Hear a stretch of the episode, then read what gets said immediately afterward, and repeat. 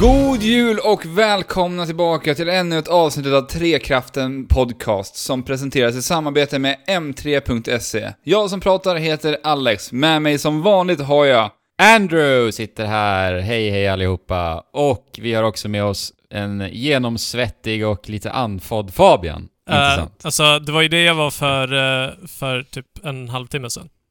Eller Jaha, du har, du har alltså duschat? Nu har jag duschat och eh, inte lika genomsvettig. Nej. Men man har, eftersvettas ju alltid lite. Ja men så- det gör man ju. Det, det där är alltid jobbigt tycker jag när man har varit ute på ett löppass. Sen vill man ju liksom snabbt hoppa in i duschen för Ja. att eh, fräscha till sig lite va. Men sen när man eh, går ut, torkar sig. Ja, Ja, så då- då svettas man fortfarande. Ja, ja precis. Helt Spring. Springer du nu i vinterjacka Fabian, eller är det så pass kallt uppe i Stockholm ännu?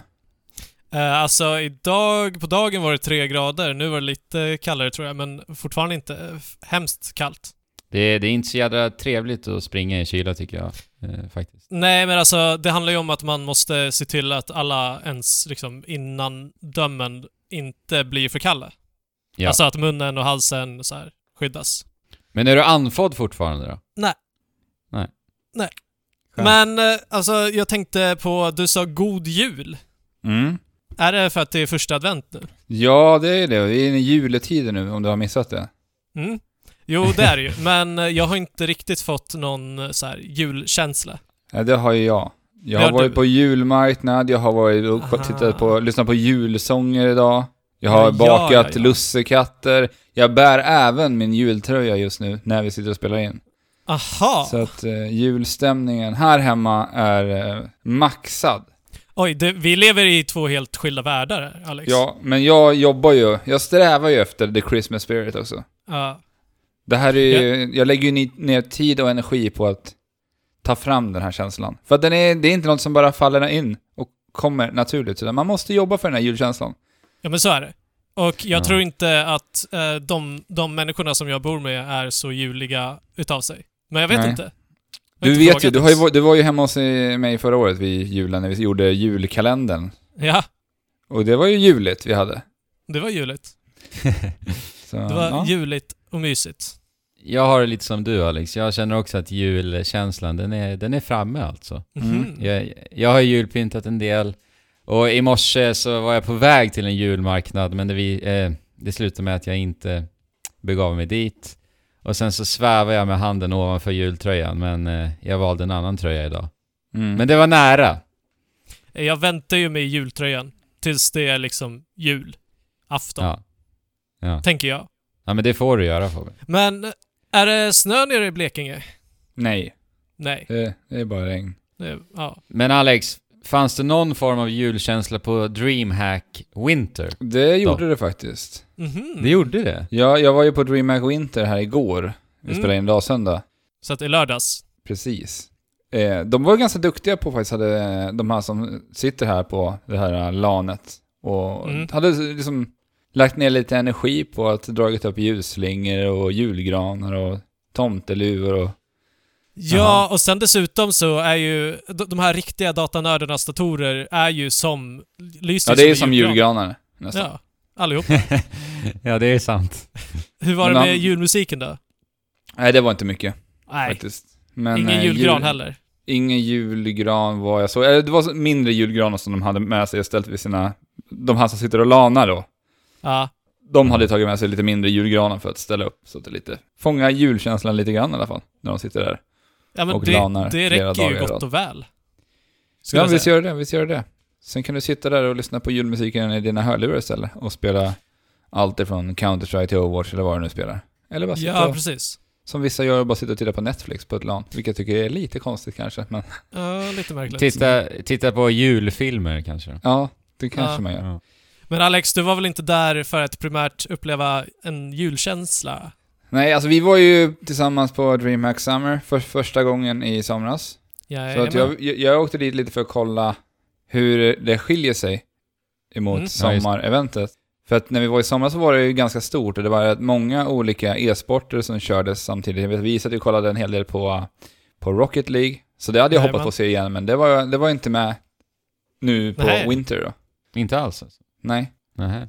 Eh, det var Street Fighter var borta också. Jaha. Och det var lite, lite märkliga prioriteringar på e-sporten kan jag tycka. De hade spel som H1C1 som en stor Okej. grej utav.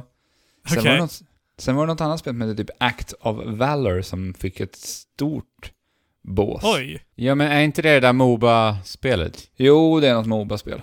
Men Ja, Act det är- of Valor. Alltså, när, när ska du... Alltså, det känns som att det är typ mobilspelsepidemi på Moba-spelen, som är free to play. Men, men är det ett mo- mobilspel? Nej, det är det nog inte. Men alltså, Nej. att det är samma sak. Ja, Alltså- ja det gör det. Det kommer så sjukt många. Ja. Och så här, jag, jag har inte ens koll på alla som finns, och vilka är kvalitativa. Ingen aning. Men Ja, är inte det... Det är väl det spelet som ska komma till Nintendo Switch? Som visades på Nintendo Direct den här senast. Jag tror att det är det Moba-spelet. Act of Valor. Ja, det hette Valor vet jag i alla fall. Så att det måste ju vara det. Och det är ju helt enormt stort i Kina. Alltså det är Ja, det okej. största Moba-spelet i Kina. Ah, Okej, Så jag förstår. Arena of Valor heter det. Arena Ja, of Valor. precis. Ja, okej. om det är det, som kommer det. till Switch. Ja, men om det var det du såg igår så Ja, är det det. ja någonting med Valor heter det i alla fall. ja, men det måste ju vara det. Det måste ju vara det. Arena Valor. Jo, men jag känner igen det. Ja. Ja, men vad kul. Mm, Att det spelades i Sverige, det visste jag inte. nej. Hade Ja, men det- ingen det, aning. Det är väl förmodligen en liten en PR-kampanj för att fånga lite intresse av alla Moba-spelare som finns på, på DreamHack. Jo. Förresten så verkar det som att det finns på mobil också. Ja, du ser. Ja, okej. Du ser, du ser. Men eh, det var, det var, kändes mycket mindre ändå. För när vi var där i somras så hade de det här stora open air-området med den här stora scenen utanför. Nu är Ja, vi inne på main-området, du vet den här hallen som ligger, låg precis intill open air-området. Där Ja. hade man eh, i somras, jag tror det var tre stycken e-sportscener där, när vi var Mm. där. Mm. Och däribland Blizzards, eh, alltså verkligen bombastiska bås. Ja, just det, för Mm, Starcraft just 2 de hade då. ja, det var ju riktigt påkostat alltså. Nej, det var Heroes of the Storm som var påkostat. Mm, den ja, var ju men också... ja, just det. Det var den jag tänkte på. Mm. Eh, Heroes Det var, of the in, Storm. det var ingenting i den skalan på DreamHack Winter som vi fick se med Har, Har, Heroes of the Storm. För det, var- det båset var ju mäktigt. Ja. Men i det här mainområdet hade man eh, d- main stage där man har konserter och sånt. Mhm. Och det Mm. finns en stor streamer som heter Dr. Disrespect. Jag, jag är Alright. inte så bekant med alla de här stora Twitch-streamarna, men han ska tydligen vara en av de här absolut största streamarna i Mm. världen. Jaha. Och han fick ta över, för det var något, något band som skulle ha spelat, så han fick ersätta något band och sitta och streama på en scen, vilket kändes så här. Alltså, jag, jag, jag, jag, känner mig lite, jag känner mig lite gammal, ärligt talat, när jag ser sånt här. Han, han satt alltså på den här scenen och spelade Battle, Battlegrounds. Och Jaha. folk står framför scenen och tittar på honom, precis som att de skulle sitta hemma. Men han Mhm. sitter framför en dator på en scen och spelar. Okej. Det det låter var- jätte, jättemärkligt. Ja, det var märkligt. Jag hade ju också med min, eh, min fästmö Linda med mig när vi var här. Och hon, hon, hon är ju inte jättebekant med den här delen av spelvärlden. För det här är ju någonting, alltså DreamHack är ju väldigt annorlunda om man tittar på andra spelevent som vi har varit på. Ja. Ja. Det är, det är en helt annan värld, den här e-sportsvärlden och streamandet och allt vad det nu är. Så när hon fick se det här, då står folk och tittar på honom när han sitter och spelar dator på scenen. Ja. Det är jättekonstigt för någon som inte har hängt med. eller? Nej. Ja, verkligen. Men eh, ja, det är nya tider uppenbarligen. Men eh, det är det. Men till, till bekostnad av att det inte var lika stort var det istället mysigare på något sätt. Eh, Var det lite ju- mer intimt kanske? Alltså för, för LAN-delen tror jag, tycker jag att det kändes som att det kan ha varit lite mysigare.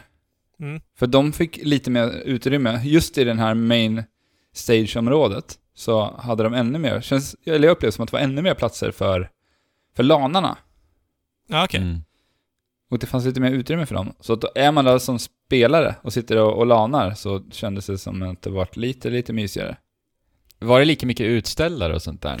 Ja, de har ju det här, äh, det här området på Elmia där de ställer ut eh, olika företag som visar upp lite olika produkter och sånt där. Mhm. Ja. Och lite shopping och sånt. Ja, precis. Ja. Och, och där hade vi ju allt ifrån, eh, alla datortillverkare var ju där i stort sett och till och med Activision var där, hade Destiny 2 där. Ja, just det. Det sa Som de visade upp i, tillsammans med Razer i deras bås. Ja, ja. Och sen var eh, även eh, Ubisoft hade också några skärmar med eh, Assassin's Creed Origins. Så eh, lite sån här, den här andra delen av spelvärlden fanns på plats Mm. också. Men det är ju mestadels fokus på just datorspelande, e-sport och sånt där. Mm. Men alltså var, varför har jag upplevt, eller trott, att eh, DreamHack Winter ska vara det största? Vet ni det? Alltså trodde inte du också det Alex? Jo, jag förhand. trodde faktiskt det. För, eh, har det varit så tidigare eller? För jag har ju inte riktigt tänkt med i Alltså jag, jag pratade historia. med våran eh, goda vän Jesper om det här, för jag frågade honom. Och jag har för mig att han sa att DreamHack var större en gång i tiden. Winter alltså. Ja, DreamHack Winter var större än Summer ett tag. Men nu är det ombytta roller då? Ja, jag vet inte. Vi, Jesper får gärna rätta oss på det. Han kan skicka, alltså om man vill höra av sig och berätta hur, hur det är egentligen. Som han, Ja. vi, vet ju både alla att Jesper är väldigt rutinerad på just DreamHack. Han har ju varit där en herrans massa gånger. Ja, hela den här scenen mycket egentligen. Ja, ja verkligen. Mm. Jag träffade ju såklart Jesper också. Ja, vad Och roligt. han jobbar ju där med eh, Quake. De hade, ju en, de hade ju en annan scen. Du vet, de har en plats för 20-plussare. Där de kan sitta och spela. Det är lite lugnare, lite ännu mysigare, skulle jag säga. LAN-område. I det här området så hade de gjort ett, eh, avsett ett helt rum, en hel lokal, för all e-sport, vilket jag tyckte var riktigt bra lösning. För det var lite lugnare ljudnivå än vad det var inne bland alla de här utställarna. För där Mm. kunde jag ju knappt vara, för det, alla bås vill ju spela hög musik och då... Och synas. Ja, Mm. står man då i mitten i de här gångarna så blir ens hjärna så sjukligt disorienterad och man mår ju, man mår ju inte så värst superbra utav det. Nej. Nej. Så de hade flyttat e-sporten till, var helt avlägset och det tyckte jag var jättebra löst. Där hade de CSGO, H1Z1, Quake, Champions, så tror jag att det var någonting Mm. mer. Så att Men de det är som så- bara ville sitta och spela datorspel och mysa hade utrymme att göra det. Jag har en redig fråga till dig här. Ja, Eh, när vi var på DreamHack Winter, nej! Summer. DreamHack Summer. ja. Eh, då eh, pratade vi faktiskt i podcasten om detta också. Och det gäller ju då maten. Mm. Och, och, då, och då är min första fråga, åt du på DreamHack Winter? Eh, ja. Det här, ja, det gjorde jag. Mm. Jag hade ju också, jag hade ju, jag hade förvarnat min fästmö Linda inför det här. Om just Ja. maten. Och jag tycker att, ni har redan hört vad vi har sagt om maten, så att jag kan, jag kan, jag tycker vi kan spela upp vad hon tycker om det också. Ja, fruktansvärt. Jag förstår inte ens hur man kan ta bort köttfärsen och inte ha någon sojafärs eller någonting och kalla det för en jäkla vegetarisk tacotallrik. Nej, det, det är dumt. Det är som en jävla tacosallad kan man säga. Med en riktig jäkla rutten ostsås. Nej, inte bra. Och som Linda sa här, så är maten helt fruktansvärt dålig. Alltså standarden på den här, ja det är, det är så låg standard på det här. Det här Ja, tycker jag, tråkigt. de måste bättra sig här. Ingen Ja. julskinka. Nej, det hade, nej, julmat hade varit bra. Det, fanns, det finns ju en restaurang som serverar eh, typ husmanskost, men det, det kostar ju därtill också. Mm. Mm. Sen är det den här billiga, alltså vet, jag, jag beställde alltså in en eh, taco, nachos, Ja, vegetarisk. ja. Då tänkte jag, ja men då har de väl styrt upp någon vegetarisk färs. Något sånt där. Nej, det de hade gjort, det var att de hade slängt köttet då. Och bara, Okej. så att jag fick sallad med salsa, ostsås och nachos. Nej! Alltså, för, för Under 60 all kronor. För 60 spänn. att det där fungerar 2017, det förvånar mig faktiskt. Jag minns ju verkligen den där tiden, när man var jag vill ha vegetarisk mat. Köttbiten ryker liksom. Ja, det är lite som att resa tillbaka i tiden. Det här Ja. fruktansvärt dåliga utbudet på vegetarisk mat. Ja, Ja. men jag tänker, det, det är ju typ samma som festivalutbudet gissar jag, i många fall. Mm, där tror jag de har blivit bättre som- nu. Jag, Ja, jag vet ju inte, men jag hur? tror det. För att jag vet att flera festivaler har ju uppmanat till att man ska servera fler, mer vegetarisk mat och det ska vara Ja, bättre precis. utbud på mat. Men på DreamHack, nej, då ska det vara som Nej. det alltid har varit. Tråkigt tycker jag. Eh, det hade kunnat skapa ett intresse hos många, många spelare på plats där som... Alltså ett intresse för mat. Vad, vad äter vi? Hur, och så, ni kan äta det här, må bra. Istället för att äta den där jävla skit Jo, men- tacosen. Alex, kan inte du ta tag i det här då? Och stå på DreamHack, eh, alltså fråga om du kan få betalt för det och Jag laga hade riktigt bra så mat. gärna gjort det. Alltså stått och styrt upp mat om jag hade kunnat samarbeta med någon. Och göra det. För det hade varit jäkligt roligt. Så att om vi har någon där ute som kanske, kanske har kontakter eller som har eh, eh, kunskapen och vill samarbeta och göra Mm. bra mat på DreamHack. Jag Ska är de med. höra av Alltså, sig till dig då? Ja, det får de jättegärna göra. Jag hade ju jättegärna gjort det. Det hade varit sjukt kul. Faktiskt. Ja, vi får hoppas på en eh, förbättring där helt enkelt. Mm. Men vad var höjdpunkten? Eh, alltså det, det är som det alltid är när man är ute på event, att träffa folk. Ja. Jag fick träffa Jesper, jag träffade Aron från TV-spelspodden. Ja, Så Ja. var jag ju där med, faktiskt inte våra lyssnare, Felicia. Som, Ja. var, som åkte tillsammans med eh, Matilda från Svampriket då. Så, ja. så vi, vi, vi var där och traskade runt och det var kul. Kul, kul, kul, Ja. kul. Sen tycker jag att det är tråkigt att eh, Street Fighter var borta. Eh, jag, hade velat hopp, jag hade velat titta lite på Street Fighter. Mm. Mm. Eh, Smash verkade nästan bara vara fokus på Melee den här gången. Mm. Ja, okej. Eh, så att, ja. Men eh, vi får hoppas att det kommer tillbaka att det här bara var nu under DreamHack Winter. Ja. Yes. Men sen hände det en annan liten rolig grej på DreamHack också. Mhm. Eh, jag fick faktiskt titta på lite nya produkter som är på. Ja. Eh, Från, eh, från Razer. Okej. De, eh, de visade upp bland annat eh, deras nya satsning på att göra gaming-laptops. Aha. Ja, just det. Som ska vara väldigt eh, tunna, enkla att ta med och inte... Alltså en gaming-laptop idag är ju oftast väldigt tung. Den ska ha Ja. fläktar, stora Ja. som, eh, jag vet inte vad då. Ja, de, de, de blir väldigt klumpiga och stora. Bara Ja, men de måste ju ha grafikkort med sig liksom. Precis. Och sen så ska de ha bra fläktar för att de inte ska bli överhettade och ja, Mm. batterier. Alltså det, ja, det är som min kompis i klassen, han har ju en som ser ut som en, eh, att den kan liksom lyfta ifrån bordet, att den har sådana Ja. stora fläktar. Ja, det ser fruktansvärt ut. Och Ja, jag, verkligen. jag, jag, jag sitter ju själv på en sån här spel-laptop nu, och jag tycker att den är på tok för klumpig att ta med sig fram Mm. och tillbaka. Jag vill Ja, kunna alltså- så här, lätt skicka ner den i väskan och bara dra iväg dit jag ska göra. Och dit jag ska jobba med det. Jag har ju en laptop också. eh, Ja. Och jag har många gånger velat ta med den till skolan för att det blir mycket lättare att liksom sitta där och kunna ta upp saker på datorn. Men Mm. det är en gaming-laptop och Mm. den är för tung. Ja, men den är ju Alltså- lite samma size som, som min. Om den Ja, inte- precis. ja.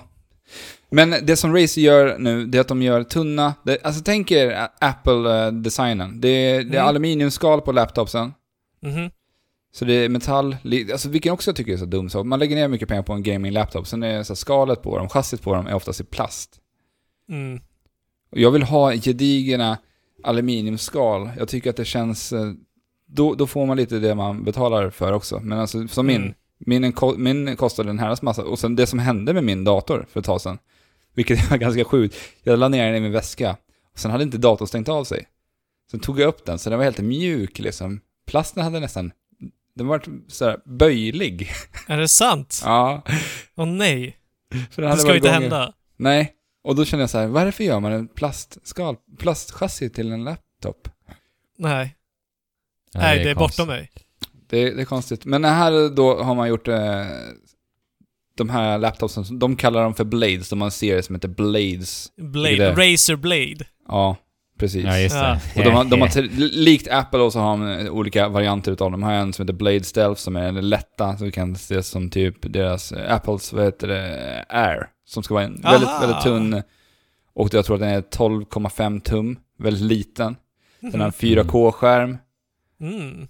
Och eh, den har egentligen bara en sån här, vad heter det, grafikkortet i den datorn är bara via moderkortet. Ah, okej. Visst är det så? Eller via processorn? Processorn kör? Ja, brukar det vara. Ja. Men då kan du till den här eh, ha som en station som du kopplar in med Thunderbolt Mhm. som håller då ett grafikkort och den kallar de för Core. Och i Okej. den här eh, coren då så kan man alltså byta ut grafikkort väldigt enkelt. Jag tror det var bara en skruv så kunde du lyfta upp det här chassit och enkelt bara plocka bort ditt grafikkort om du vill uppgradera Ah, det. Så, att, Mm. så att det blir som att du har din station ändå. Ja, din lilla precis. liksom, dator. Ja. Där har den grafiska kraften. ja, för att kunna köra liksom med ett 1080 grafikkort i den där. så kan Mm. du köra på den. Och, Ja. Men jag, jag tycker att det är en väldigt bra lösning och sen, den hade tydligen ändå ett relativt bra internt grafikkort då på uh, processorn. Som Okej. skulle kunna göra att du skulle kunna spela ändå ganska, lite mindre spel och den skulle ändå klara av det hyfsat. Men är, är det det här alltså uh, desktop-versioner av uh, grafikkorten som man kopplar in? Eh, ja, precis. Du ställ, den har du Ah. ju ståendes, den här uh, där du har grafikkortet i, så den kan du ha på din bänk.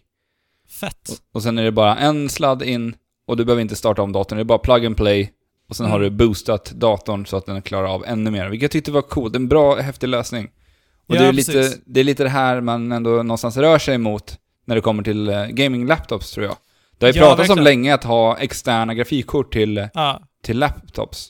När jag och Andrew var på uh, Gamescom så uh, var vi och träffade HP och de hade också uh, en sån här lösning på gång. Mm. Ja, just det. Där Hade de något liknande då, eller laptop. att- ja, att de typ hade- exakt samma grej. Mm. Ja, Att jag man dockar det. liksom laptopen så får du extra power. Det blir eh, lite Nintendo Switch ju. Ja, det var ju det, Ja. vi, det vi hade hoppats på med Nintendo Switch, som den inte riktigt gjorde. Den skalade upp istället för boostaren. då. Ja. Jo, men jag tänker bara ta med den överallt och sen hem och spela. Ja men Switch 2 måste ju ha en sån här grej. Mm, ja, ja, jag tror det. Alltså det hade varit eh, bra Ja. om de kan uppgradera switchen. Som vi har, jag tror jag nämnde. Att det skulle vara häftigt om de uppgraderar det här i olika delar så man kan boosta switchen och släppa bara nya maskiner. Ja, Nej, precis. men alltså- Och då skulle den kunna vara lika stark som, som alla andra konsoler. Mm, Den, den här generationen. När man spelar på TVn. Men det behöver man ju verkligen inte när du tar med en handheld.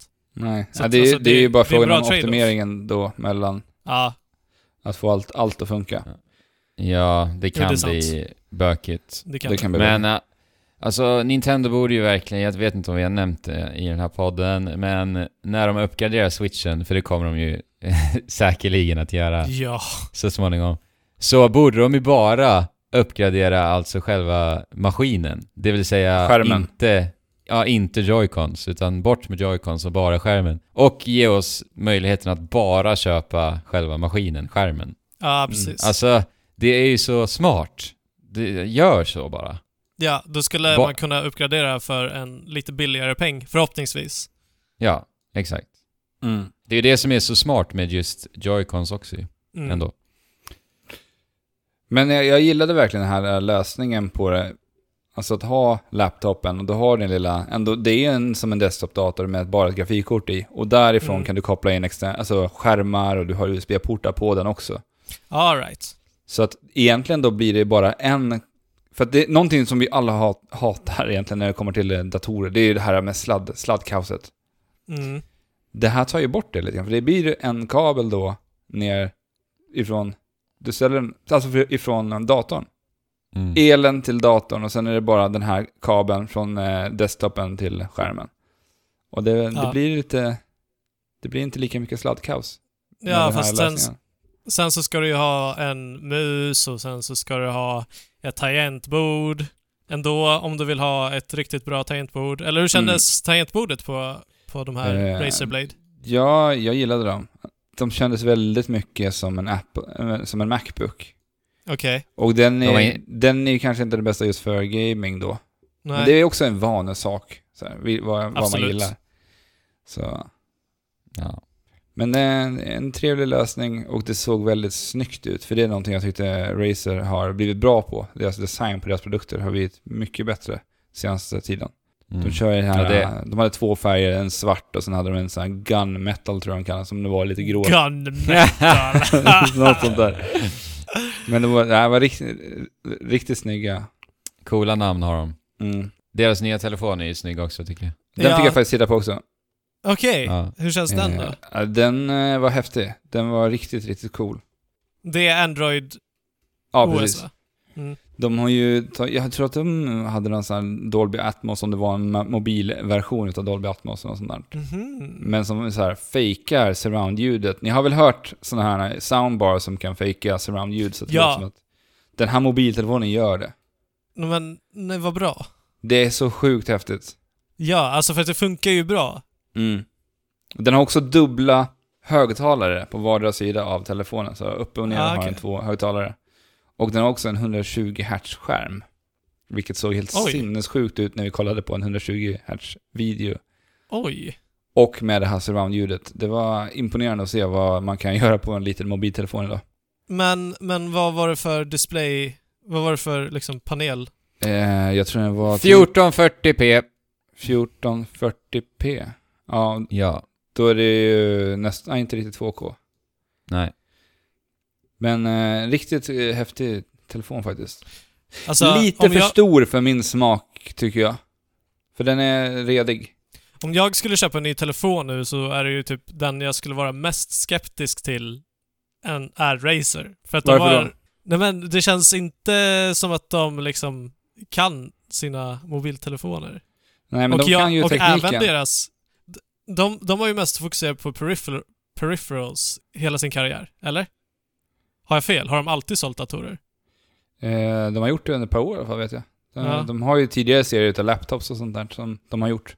Men han sa det också, med att eh, Razer numera försöker satsa lite på en bredare publik än bara gamers. Det, mm, i och med telefonen, i och med den här laptopen som jag berättade om, den här mindre varianten, att den inte bara ska rikta sig till gamers, utan de försöker nå ut till flera. Att du kan köpa en gamingprodukt, men du behöver inte spela på den. Nej, precis. Det verkar ju som att de har tänkt på alla när det kommer till deras, deras Mm. nya laptops. Och, och speciellt med, med designen också.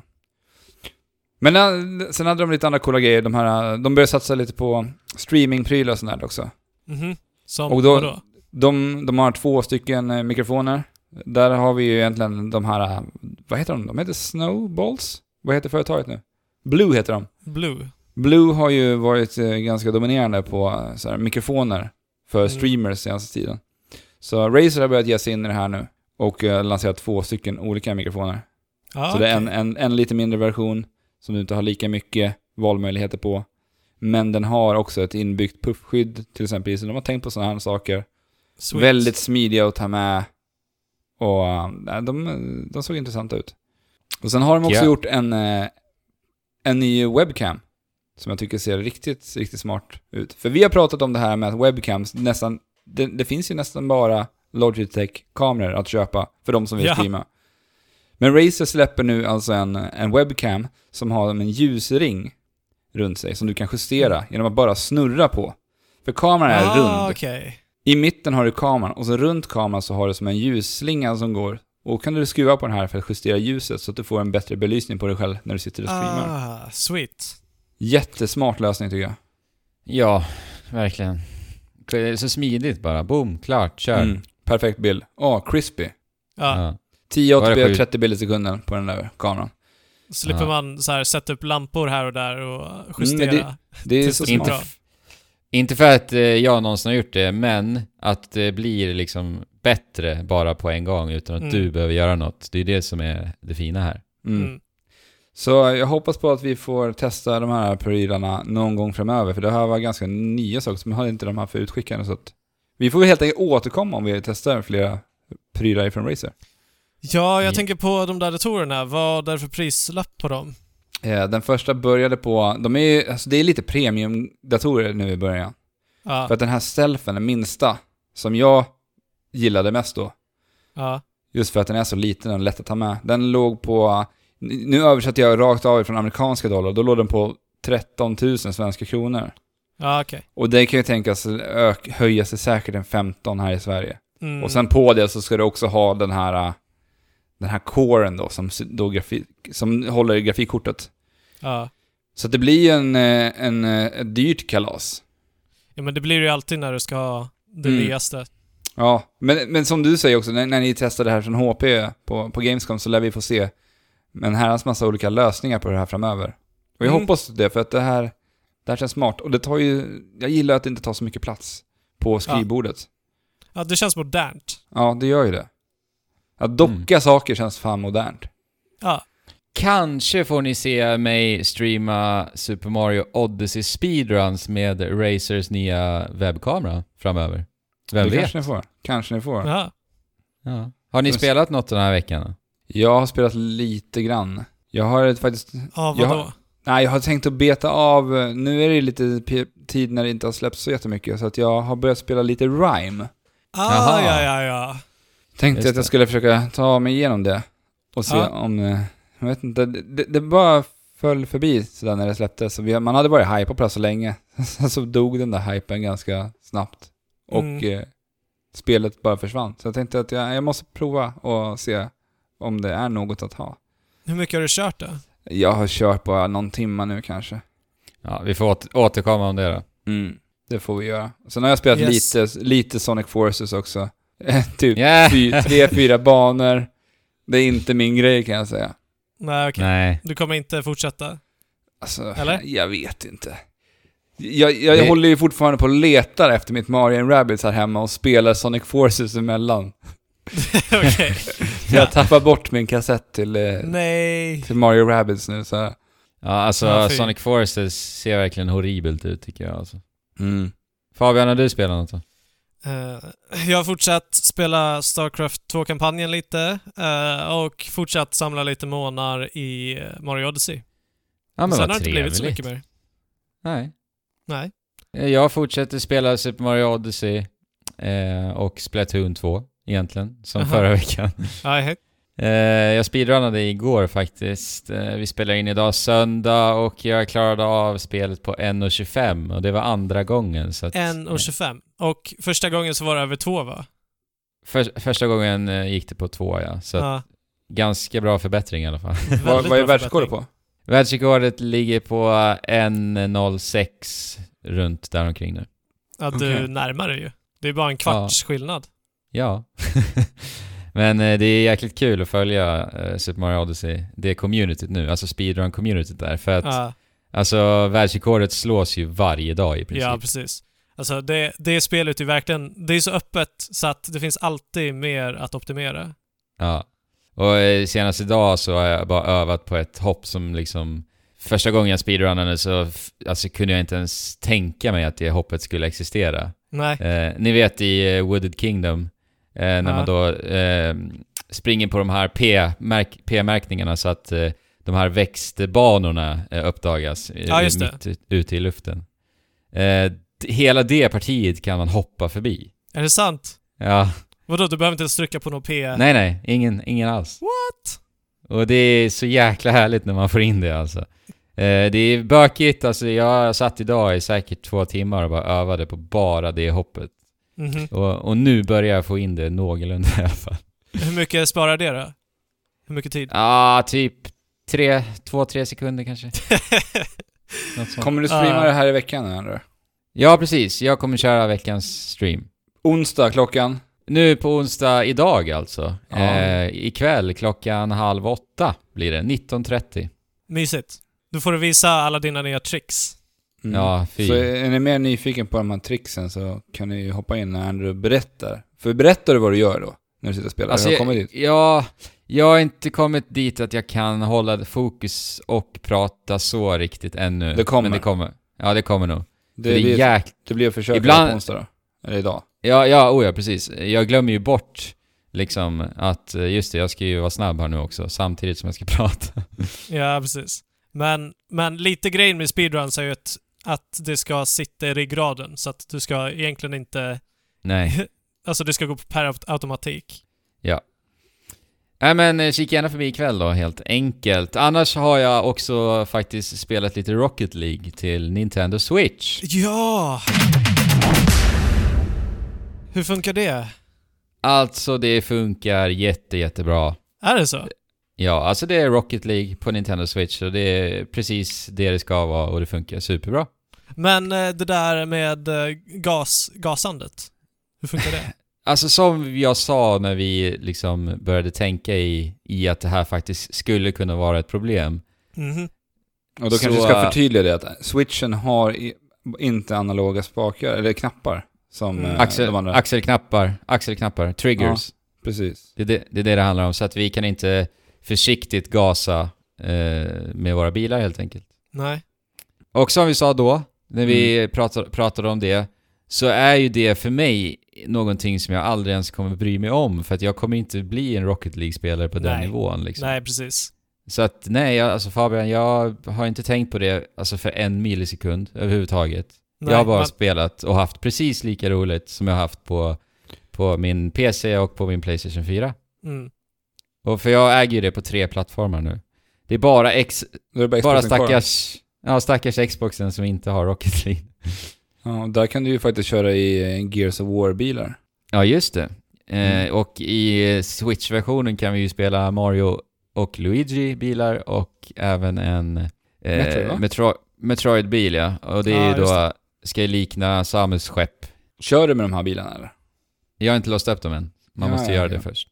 Eh, nej men det funkar jättebra. Alltså, något lågupplöst i det dockade läget kan jag väl tycka. Det, det körs ju i 720p. Och det har en dynamisk upplösning i, i dockat. Ja, ah, just det.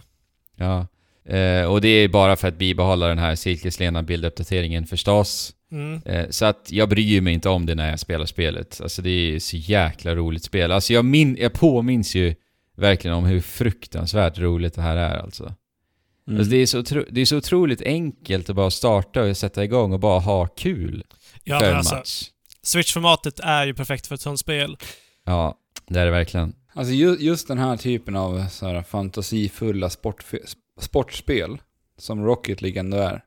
Jag tycker att det Mm. finns ett sånt himla... Det finns ett, verkligen ett tomrum att fylla på den fronten. Nu är det egentligen bara Rocket League. Men jag tycker att det går, det går att göra så jäkla mycket med den här typen av spel. Mm. Verkligen.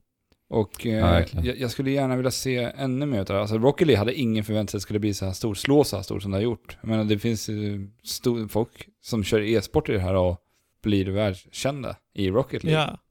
Ja, alltså jag blev lite förvånad när du sa att eh, Rocket League inte var på plats på DreamHack. För att jag upptäckte ju när jag spelade Rocket League här igår att man ser ju alltså live i spelet om det pågår en turnering på Twitch. Ja. Okej. Och jag, och jag trodde ju att det var ifrån från DreamHack. Alltså men om det var på DreamHack så, såg, så var det inte alls lika stort. Nej men det var inte det. Jag, Nej. jag kollade det i efterhand. Det var inte det. Nej. Men jag tänkte lite på det här med bilduppdateringen alltså, eh, och eh, upplösningen då. Kollar vi på Super Mario Odyssey, det, det rullar ju i 60 och 900p med en dynamisk upplösning eh, Mm. i dockat. Och det funkar ju liksom superbra. Mm. Och jag menar Rocket League borde väl garanterat klara det, eller? Jag har hört lite om att, eh, un- eller Rocket League körs i Unreal 3-motorn. Mhm. Och att det har varit problem där eh, att porta över det ifrån den motorn. För det är just Unreal 4 som samspelar så bra med eh, Switch. Och All inte right. 3. Så jag tror att det kan ha någonting med det att göra. Men det är ju strunt samma som sagt. Det, det ser jäkligt bra ut i, i portabelt. Där ser det verkligen jättebra ut alltså. Eh, och jag pratade ju om Doom här för några veckor sedan och då eh, nämnde jag ju ett problem att jag tyckte att texten var väldigt liten. Ja. Att det var svårt att verkligen läsa och man fick nästan fokusera för att läsa texten. Vi alla vet ju att texten i Rocket League är ju redan liten. Även Mm. på, på eh, Playstation 4 och alla andra plattformar. Och det blir ju också ett problem när man spelar portabelt, att det är så jäkla liten text. Lyckligtvis är ju det här ett spel där vi aldrig någonsin behöver läsa någonting överhuvudtaget. Nej, det är klart. Men Så att- fortfarande irriterande. Och det känns, det känns som ett så enkelt problem. Ja, jag förstår inte det. Varför bara förstora texten liksom i handhållna läget? Det, det borde väl vara jätteenkelt eller? De säger till dig indirekt, du ska inte läsa någonting, du ska Ja. bara sparka boll med din bil. Exakt. Och, och Bethesda sa skit i allt och slakta demoner. Ja. Ja. Till Doom, med Doom. Ja, nej men eh, jag- tycker det här funkar jättebra. Har du inte spelat Rocket League och äger en Switch, alltså det, du måste spela det. Alltså, Det- ja, ja, Rocket League är ju ett av de bästa spelen den här generationen för mig. Alltså jag Ja. älskar det där spelet. Jag, Jag satt ju med och helt med. spelade när jag var hemma hos, hemma hos dig förra gången, Andrew. Ja. Och eh, alltså jag älskar det spelet. Shit vad roligt det är. Ja, Sjukt. alltså det är bara sp- verkligen så jäkla kul. Men det, det är så här Ja, perfekta spelet. Så här, du har lite tid över. Plocka Ja. upp Rocket League, kör eh, ett par matcher Rocket League. ja. Det känns så det- himla bra. Och speciellt när du lyckas göra de här aerials. Du, man, man, man blir så jäkla nöjd. Och det känns så jäkla coolt att få till det där. Ja. Och alltså, spelet är, känns ju verkligen som hemma på Switch just i och med det också. Mm. Mm. Ja, det blir så det väldigt lättillgängligt. Då. Ja. Jag har ju insett att jag, när jag spelar Rocket League så spelar jag Rocket League med hela kropp, kroppen. Likt jag gjorde när jag var yngre och satt och spelade bilspel. Alltså Ja. vet, när jag, när jag hoppar upp för en aerial och ska gasa upp i luften. då är det nästan så att jag reser mig själv lite ur soffan. För att jag Ja. tror på något sätt, alltså... Att du jag tror ska att du ska bättre. lyfta ur soffan? Ja, och att jag ska se och få en annan vinkel på liksom, på kameran. ja. Så att jag spelar Rocket League med oerhört stor inlevelse. Ja, jag hoppas att det kommer lite flera nedladdningsbara bilar till Switch-versionen. Kanske, Har de de här In- lootboxesna i Switch-versionen också? ja, allt sånt finns. Okej. Eh, Har du spelat, det- testat spela med några vänner på Switchen än? Se hur det Nej, det har, det har jag inte gjort. Det har funkat skitbra att spela online i alla fall. Eh, så. Ja, men hur funkar det att spela online med, med kompisar? Det vet jag inte. Jag har inte provat Nej. det. Återkommer till det då. Ja, för jag, du, må, jag du kommer måste skaffa det. det. Jag kommer skaffa det någon gång. Det Ja. var en tidsfråga Alltså- egentligen. Jag hade inte planerat att köpa det här spelet. Jag satt ju bara här hemma igår och så bara gick jag in på e-shoppen, sneglade lite. Så ser jag Rocket. League. Alltså 162 kronor. Oj! Alltså för det här spelet är det alltså inte ett jädra skit alltså. Nej. Nej. Ett spel som, man, som vi fick gratis på PS Plus när det lanserades. Ja. Så att eh, det var liksom för mig just där och då, det var inget tvivel. Jag bara, "Nej, jag köper det här. Jag måste det ha är det värt. Det är det Ja. värt. Ja, Ja. jag Ja. kan bara instämma. Men det kommer ju ett nytt spel här i, i december som jag har pratat väldigt illa om, som jag varit väldigt besviken på. Kanske den största besvikelsen det här året. Jag vet Ja. att ni båda två har ju sagt att ni ska spela det här på Switch. När det kommer, den 14 december, Ja. på Nintendo Switch. Jocke eller Hailey, kommer ni att spela Ja. det här? Alltså, Äh, förra veckan tror jag till och med jag sa att jag inte kommer göra det. mm. Nej. Nej. Men nu har du fått ett datum, hur känns det? Ja, precis. Eh, Nu har du fått ett datum och lite information har ju kommit sådär kring versionen. Och alltså, Nintendo har ju varit med och hjälpt Playtonic här. För att de ska optimera det så bra som möjligt till switchen. Och det lite förvånande här är att Switch-versionen är till och med förbättrad än alla andra versioner. Jaså? Eh, alltså det har grafiska förbättringar, det har eh, förbättrade skuggor till exempel och eh, bilduppdateringen ska vara mer silkeslen och stabil helt enkelt. Aha. Och det ska vara bättre kontroll, kontrollförbättringar och kam kameraförbättringar. Så att jag vet inte, någonstans så är jag ändå lite sugen på att bara liksom ha ett sånt här färgglatt, eh, mysigt litet spel eh, i mina händer sådär liggandes i sängen under juletider. Jag vet inte. Inte för att jag tror att spelet kommer vara särskilt bra alltså, men Nej men det, det- det är ju någonting speciellt med att spela den här typen av spel, typen av spel under just juletid. Mm. ja. Jag, Precis. jag har ju en sån väldigt stark nostalgisk koppling till att just spela plattformsspel och framförallt Mario-spelen under jule, juletid. Mm. ja. Så att jag förstår ju att du, du kan ha ändrat dig lite grann där. När du får se att Jo. de faktiskt har gjort lite förbättringar. Sen, sen är frågan, alltså jag tycker att det finns så mycket andra, alltså det, det var bara så oinspirerat. Ja. Det, det ska Jo. mycket till att det ska bli ett eh, bra spel. För mig. Ja, Ja. nej men jag får se, alltså lyckas vi liksom fixa en kod så, då hoppar jag väl in. Men, Mm. men om jag blir tvungen att köpa det, då tror jag faktiskt att jag skippar det faktiskt. Mm. Kommer det här släppas i fysisk utgåva till switchen också? Jag vet, Vet inte. inte. För de har blivit ganska duktiga på att släppa ganska mycket mindre indiespel på kassett, har jag sett. På, runt om på internet. Just på switchen. Ja. Så Ja. Men just till switchen så har jag helt och hållet ändrat uppfattning om att ha kassetter. Mm. Det är alldeles för, för bekvämt att bara ha det direkt på maskinen. ja, Mm. jo. Helst vill man ju ha allt digitalt alltså. Ja, ja, det är så idag. Ja. Ja. På lördag då händer det riktigt spännande grejer. På Ja. Playstation. För vi har en PlayStation- exklusiv Playstation, för Playstation Plus-medlemmar. Ja, exakt. Playstation Plus. Mm. Det är nämligen så att Monster Hunter World drar igång sin beta då. Oh my god. Och då har ju ni ju hunnit eh, titta lite på det här. För ni ska ju iväg och spela Monster Hunter Ja. på, på fredag. Precis dagen innan så ska jag och Fabian iväg på ett litet event och kolla in det här spelet. Medan Ja. jag ligger hemma och gråter blod. Men vi, vi får uh, Facetime eller något. Alltså det, det gör så ont i mig att jag inte kan komma. Ja, jag Jag förstår det. Men Alex, vi får, vi får ses uh, ute i det vilda på lördagen i spelet i alla fall. Ja, istället. Ja.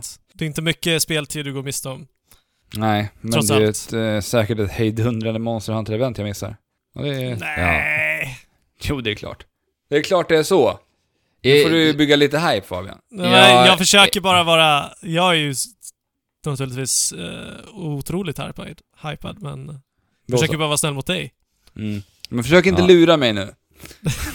Så, så alltså från lördag nu till tisdag, spela Monster Hunter World för bövelen. Mm, Ja. vi, vi har ju pratat eh, massor om Monster Hunter. Framförallt Monster Hunter 4 Ultimate, när det Ja. begav sig.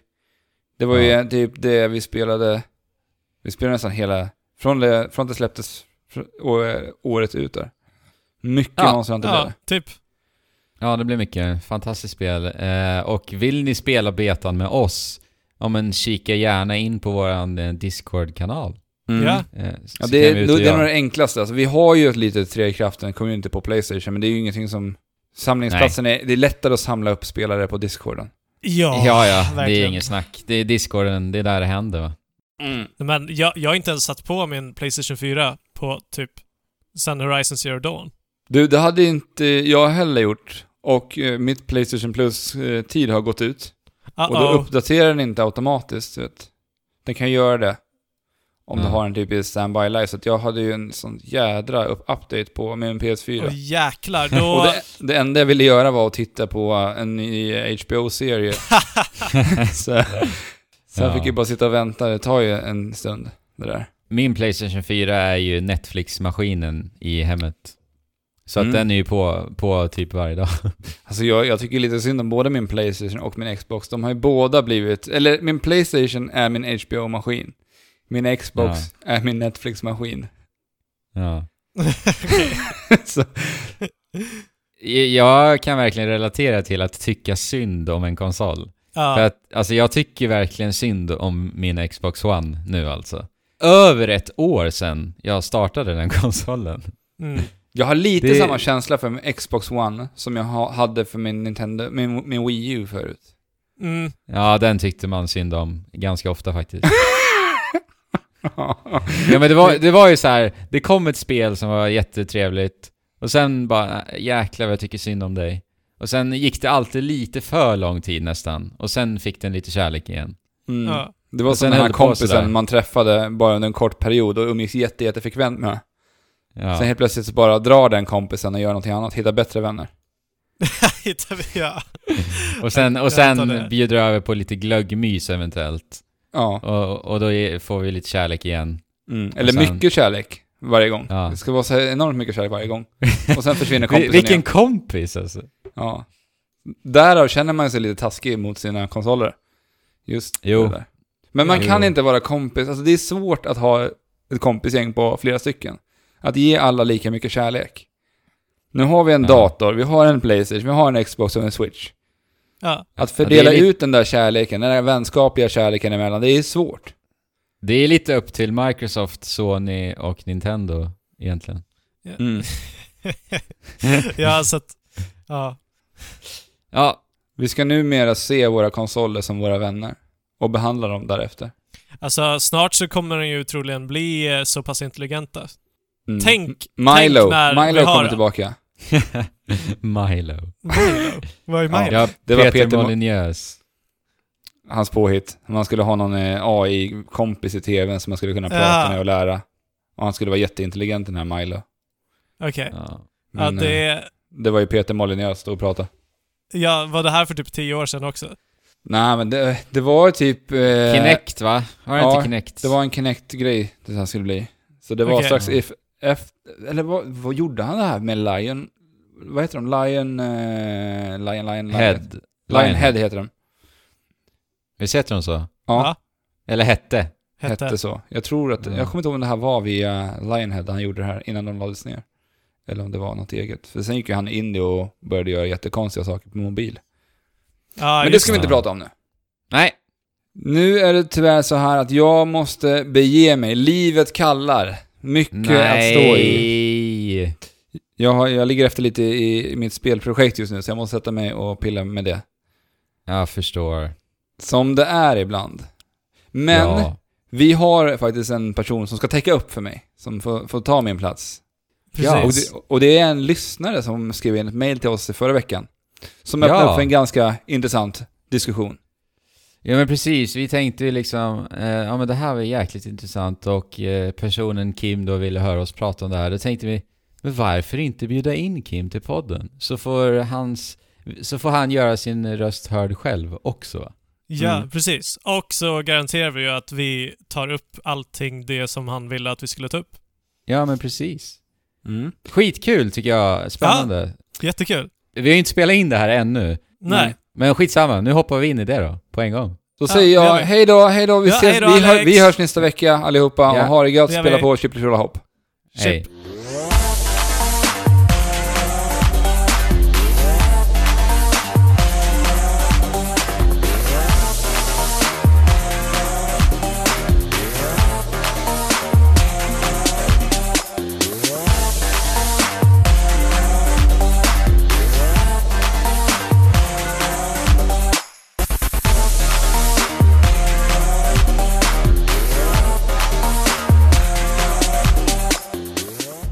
Och sådär då, då har Alex lämnat oss Fabian. Mhm. Men vi är ju som sagt inte själva här nu utan vi har alltså bjudit in en liten lyssnare. En liten En lyssnare. liten lyssnare. Vad snackar du om? En stor. stor vet lyssnare. inte. Jag vet inte. Nej. Är du Kim. stor eller liten Kim?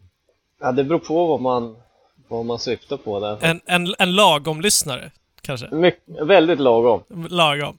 det är Ja. bra. Jo men vi har ju bjudit in dig här Kim för att du skickade ett långt fint mail till oss här i förra veckan som sagt. Där du skrev lite tankar eh, specifikt gällande spelvärldens eh, stora mastodontföretag lite egentligen. Ja. Ja, men precis. Och eh, hela den här mejlet eh, tänkte vi, varför inte fråga om eh, du vill vara med helt enkelt och diskutera det här? ja, för uppenbarligen har du ju många tankar som, eh, som också är vettiga och intressanta. Ja. Ja. men vad roligt att höra. Så är det ju. Man, man funderar mycket, man läser mycket och man, man försöker hålla sig uppdaterad. Det finns ju så mycket att diskutera. Ja, Ja, eh, ja, jag kan ju börja med att säga att jag håller med dig i nästan allting som du skriver. mm. När det kommer till... eh, vi, vi, vi kan väl börja med att gå in på vad det är faktiskt som har skrivits. ja. Ja, men precis. Nej, men det, det jag skrev var ju...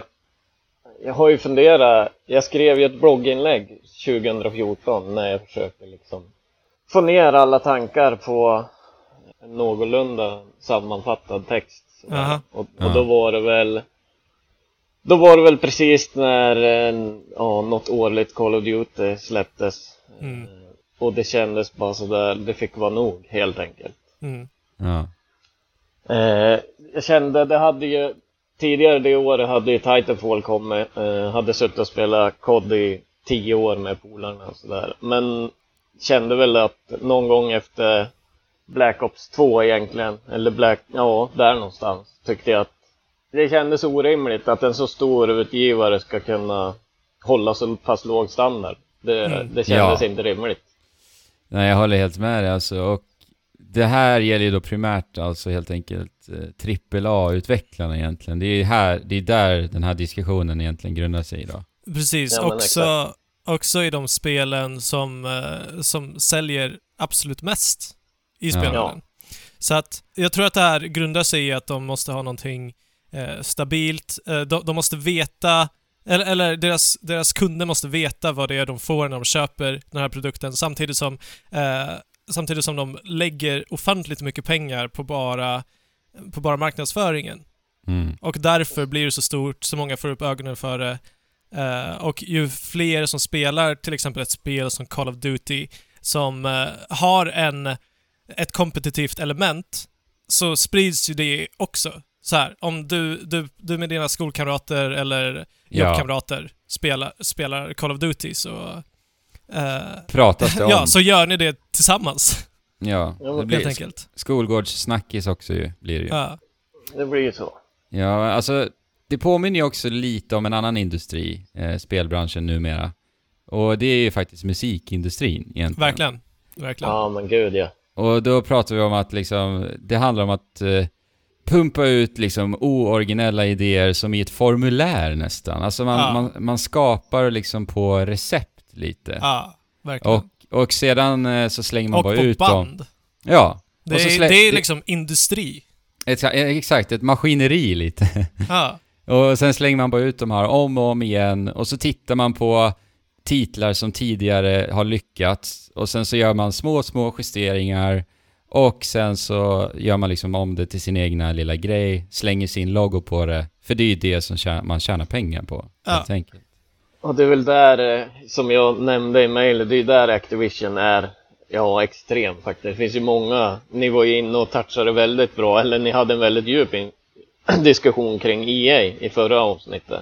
Ja, just det, precis. Och där tycker jag väl eh, Activision liksom står ut mest utav alla i det negativa. De, ja, men jag tycker de kör fantastiska spelserier i botten gång efter annan. Det har ju hållit på i, i över 20 år tycker jag. Det Mm. började ju med, ja, men med Crash Bandicoot. Eh, där tog man ju över eh, Ja, Naughty. Dogs. Mm. Fantastiskt. De gjorde de första tre spelen, gjorde de fantastiskt. Eh, Ja, det snappade Activision upp.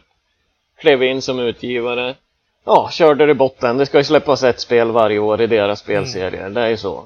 Ja. Och, där, och därefter har det inte hänt jättemycket fantastiska grejer med Crash Bandicoot-serien som var. Är, och det ser man ju nu med återutgivningen i fjol. Det är ju en fantastisk spelserie. Den, den har ju många gamla fans. Den Ja, såg oh ja. jättebra. Oj, oj, vilka siffror egentligen. Ja. Ja men det, det vart man ju nästan lite chockad. Alltså man förstod ju att den var populär i, i starten men att den skulle tas emot så här väl Ja. så, lång, så många år efter. Det, det var ju...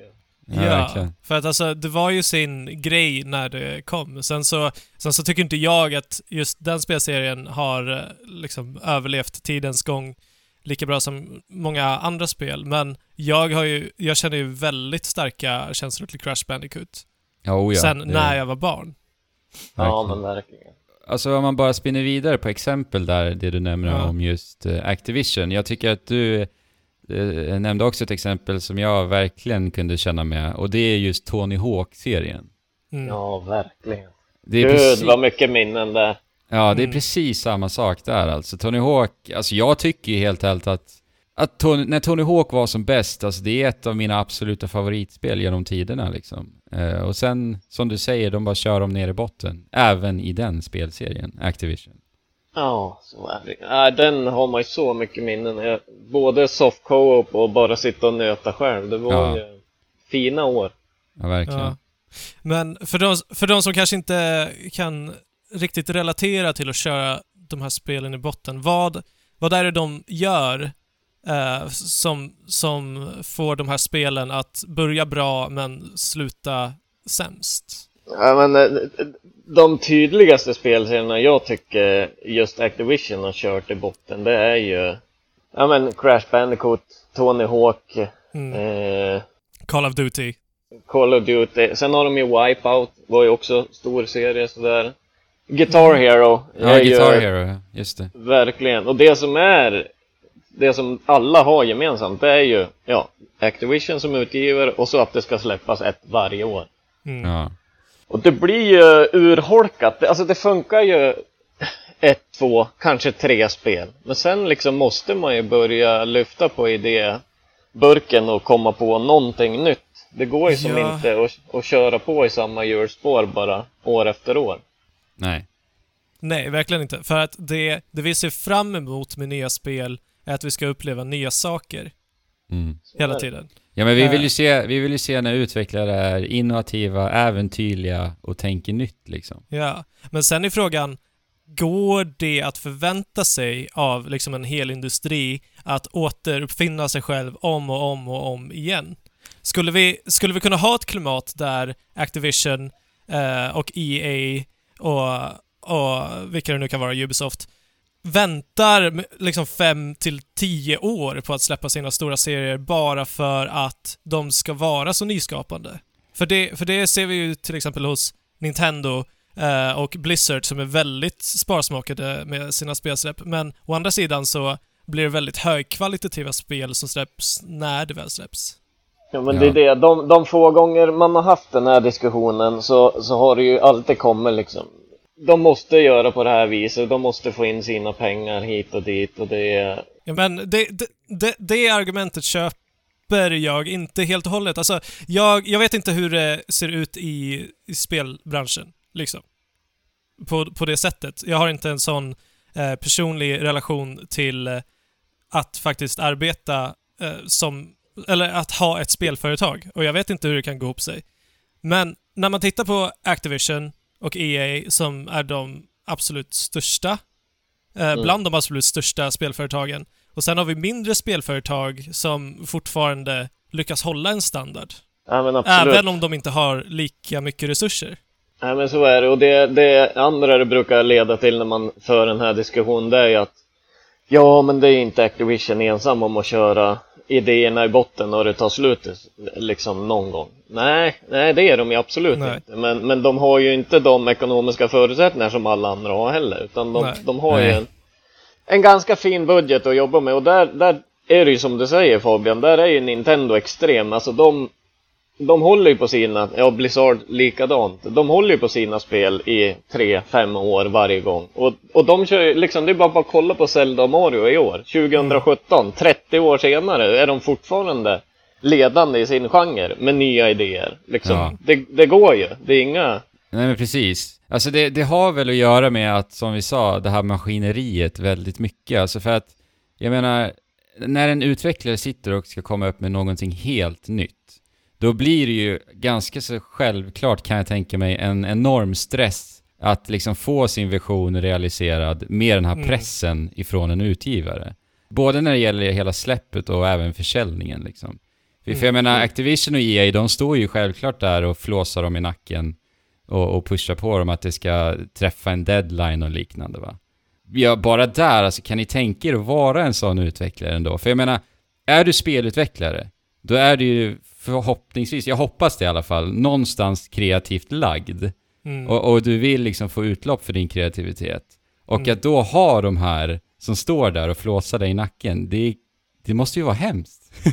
Eller? Nej, det, det, nej, det måste vara jättesvårt. Alltså det är en smal balansgång såklart. Du måste ju samtidigt ha en utgivare med, med pengar i ryggen såklart. Ja, Eh, precis. sa- samtidigt som du vill få utlopp för din kreativitet förhoppningsvis då. Så att det är Ja. ju det är jättesmal balansgång. Men ja, och det, det, där är jag väl för det, lite grann det exempel jag har haft emot Activision är ju deras egna som de hade, alltså de som hoppade av Modern Warfare 1 och 2 och startade Respawn, Vince Mm. Zampella och, och ett gäng till. De, de gick ju inte med på det som Call of Duty höll på att bli, utan det Nej, skulle ju bli precis. det här. Exakt. Och, och gjorde någonting jättefint med Respawn. Eh, Oh ja. släpper ju Titanfall som jag eh, vart ju helt kär i. Har ju spelat det så många timmar. Sen så följer man upp det med Titanfall 2. Mm. Och där, där blir det ju, redan i andra spelet så ser man ju hur mycket EA styr. För jag kan ju inte för min vildaste fantasi tro att det är Respawns beslut att släppa det mitt emellan Battlefield 1 och eh, Call of Duty släpper liksom där. Nej. Nej. Verkligen inte. Och, och där blir man ju lite stressad och så sen så ser man ju nu då vad som hände eh, i november när de blir uppköpt. Så det ska ju bli spännande att se ja jäklar alltså. Mm. vad som händer där. Om Ja. det blir eh, samma utveckling som, ja, men som även Battlefield har. Liksom. Det ska ju komma ett spel varje år. I. Ja. Men alltså det, det, det som är så hemskt i allt det här, det är ju att folk fortsätter älska den här typen av spel. Ja. Men jag kan också tänka lite så här, jag menar när jag tänker tillbaka när jag var minimänniska, jag var yngre. Mm. Och, och exempelvis Tony Hawk då. Alltså Mm. mi, mitt absoluta favorit Tony Hawk-spel, det är Tony Hawk's Pro Skater 3. Och det är ju ändå tre spel in i serien. Mm. Men för Ja. mig var ju det min favorit på grund av att det var då jag upptäckte det. Ja. Och, Mm. och förstår ni vad jag vill komma här? Alltså, tänk hur många personer, alltså det är en växande industri, alltså spelvärlden är ju enorm idag. Ja, och den precis. växer ju sig allt större hela dagligen liksom. Mm. Och de här nya spelarna som kommer in, Alltså någonstans förstår jag ju ändå att de tycker att det är så fasansfullt häftigt bara på en gång liksom. Speciellt när vi Mm. spel, ser spel med sådana enorma grafiska muskler som vi gör idag också. Mm. Ja Så- men verkligen. Så, ja, förstår ni vad, vad jag menar lite? Ja, verkligen. Uh, alltså, eh, eh, alla är inte lika nördiga som vi är, helt Nej, enkelt. exakt. Och, vi, och vi, vi rasar på eh, liksom bristande kvalitet för att vi har en, en uppfattning om vad kvalitet innebär, medan det har inte alla som testar, testar det för Nej. första gången. Nej, får, i det här får man ju liksom inte glömma att allt det här handlar om våra åsikter. Och Mm. som vi alla vet så formas åsikter av personliga upplevelser och erfarenheter liksom. Mm.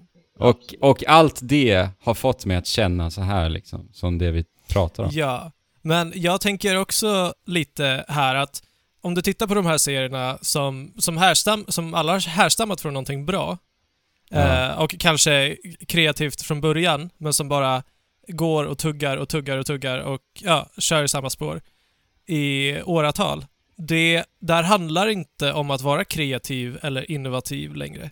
Nej. Utan det kanske snarare är så att det är många nya spelutvecklare som lär sig hur man liksom lägger upp en, en, eh, en utveckling av ett spel. Eh, Mm. för för vi, ser, vi ser ju ofta att det är folk som hoppar av från, eh, från företag hit och Ja, dit, oh ja. som skapar sina egna. Mm. Ja, men jag tror ju de som är mest kreativa, de finner sig inte i, i den här vardagen. De, de Nej, gör precis. det ju ett, två spel, sen så, nej, men då blir de förstrypt i, Ja. i, i hur utgivaren lägger upp det liksom. Så de tar sig ju vidare och så, ja, tyvärr ser ju psyken ut så att när man gör någonting som är riktigt bra, då blir man ju uppköpt till slut och så hamnar man där igen som, som med Respawn-grabbarna till exempel då. Och Ja. det, ja, just det exemplet är väldigt spännande att följa alltså. Mm. Eh, Ja, men verkligen. Ja, men, det- och det jag känner med, med det som du var inne på nu Fabian, med att alla är inte lika nördiga och så här. Och det, man upplever det som, som jag skrev i mejl, att märker man inte av bristerna som de här nya Call of Duty har? För det är ju faktiskt så att sista 5-6 åren har ju nätkoden, alltså det har ju mer eller mindre varit ospelbart. Och det, Ja. och det tycker jag inte, det är egentligen det här senaste spelet nu, World War 2, som får de rubrikerna att nätkoden inte är, i alla fall bland spelsidor. På forum har det ju funnits, ja men sen Black Ops 2, att nätkoden är under all kritik. Men det är just, det är först i år jag ser det hända på olika spelsidor att man börjar lyfta och att det börjar få rubriker så. Mm. Men, men det har ju liksom, jag i alla fall när jag vill spela en multiplayer shooter, då ska det ju vara välbalanserat, en fungerande nätkod, handkontrollen måste vara bra. Mm. Det är liksom huvudpunkten och där tycker jag Call of Duty är ju så långt efter många av sina konkurrenter där. Så det är ju frustrerande att se de här skyhöga försäljningssiffrorna år efter år. För ja, Ja, och sen, sen, Ja, om man, sen om man ska prata om liksom valuta för pengarna eh, från konsumentens Ja. sida. Mm. Alltså, det finns så mycket bättre spel att köpa än det du nämner liksom. Ja, Om du vill ha just den specifika upplevelsen. Mm. Ja, men det är bara, nu har vi varit inne mycket på Respawn, men där är ju det så tydligt. Där, där köper du spel 599, det är standard, samma som COD. Ja. Men då kör ju Activision, de kör ju 4 eller 500 kronor varje år för sitt Season Pass. ja, precis. Eh, Respawn kör gratis. Och där, de följer upp sitt spel så mycket bättre än vad Activision någonsin har gjort med sina Call of. Duty. Ja, och kolla mitt älskade Splatoon som jag tycker är så härligt. Ja. Det är samma sak där. Det är alltid gratis liksom. Ja men nu förra veckan, så, den kom ju ganska utannonserad, eller icke utannonserad också den uppdateringen. Ja. Bara liksom dök upp sådär. Som Ja. en jättebonus. Ja, verkligen. Ja, jag skulle kunna tänka mig att det här har mycket att göra med att de är tredje parts. Fast i och för sig det är inte eh, Respawn. Eh, Respawn eh, är ju självständiga sen innan. Ja, jo, jo. Ja. Men, men de utvecklar bara till Windows, ja. Jo, men det gör de. Ja, och Xbox One då. Ja, Ja. alltså Windows, Xbox One. Microsoft. Ja. Precis. Och Ja. där blir det nog mycket enklare att hålla, eh, att, att putsa på spelen. Medan om du ska släppa ett spel till alla spelkonsoler plus PC så blir det mer krångligt kanske. Jo, det, kanske det. Alltså, för vi har ju också sett en trend, eh, kanske inte jättemycket i år faktiskt, eh, när jag tänker efter, att spel släpps i otroligt dåliga skick. Mm. Eh, framförallt tänker jag ju på Battlefield 4, när det släpptes. Och sen eh, även det du skrev i ditt mail, Kim, eh, vad heter det? Master Chief Collection. Mm. Så- Ja, men släpptes. gud, det, det året, 2014, det var ju katastrofens år. Det var ju Battlefield 4, Destiny kom ju också likadant, eh, Ja. Master Chief Collection, eh, Assassin's Creed Unity var ju lika uselt vid release och så Advanced Warfare också, COD, det var ju Mm. Ja men det var så mycket som inte funkar och det är samma med årets släpp av World War 2 Alltså efter en vecka får de pudla och bara nej men nu ska vi göra om till dedikerade servrar för att det inte funkade första veckan Ja, men det är så släpp alltså. inte då Ja, Ja. Eh, Ja, alltså, och jag känner ju att de som har fått ta mest stryk på den här fronten, det är ju väldigt mycket PC-spelaren också. Uh, Ja. Och, och där kan jag väl tänka mig att det du var inne på Fabian kommer in väldigt mycket, att det, det är svårt, helt enkelt. Mm. Jag, jag, är ingen utvecklare och kan inte den tekniska biten förstås heller, så att jag vet. Nej men och det är det som är så skönt nu att man ser att eh, det händer någonting med oss spelare att vi vi, dels visar det sig att vi faktiskt har mer makt än vad jag tror många har trott Mm. Ja, För nu den här senaste månaden har det ju verkligen visat sig då med både Destiny 2 men framförallt eh, Battlefront 2 då. Och det, det känns ju jättespännande, det var ni inne och pratade mycket om och det känns ju, hoppas att det eh, visar sig än mer i framtiden. Ja. Ja, precis. Alltså, det, det är som väldigt mycket annat ett tveeggat svärd. För jag tror inte att många, många spelare eh, har superbra koll på vad som borde ingå i ett spel. Men de tror att de har en bra, ett hum om vad, vad det skulle vara. Så att om man lyssnar alldeles för mycket på, på sin spelarbas så tror jag att man kan också hugga sig själv i foten. ja jo. Men när det kommer till så här stora kontroverser som, eh, som både Activision och EA har varit utsatta för nu, där de faktiskt har handlat väldigt dåligt, så är jag faktiskt väldigt imponerad att vårat community är så pass stort att, Ja. vi, att, att det ger uh, ringar på vattnet. Liksom. Oh, det och måste det jag trodde inte jag. med. Nej, Ja men verkligen. faktiskt. Jag trodde inte heller det. Nej men så det känns ju jättebra, det, det får man ju hoppas. Jag hoppas ju det här, det har ju varit mycket rubriker och mycket på forum om de här dedikerade servrarna och att de har fått pudla med World War 2. Så förhoppningsvis så sätter det Ja, lite men- press på Activision i framtiden också. Men hur ska vi sätta stopp för det här då? det här maskineriet. Är det att helt enkelt inte stödja de här spelen? Den här delen av industrin?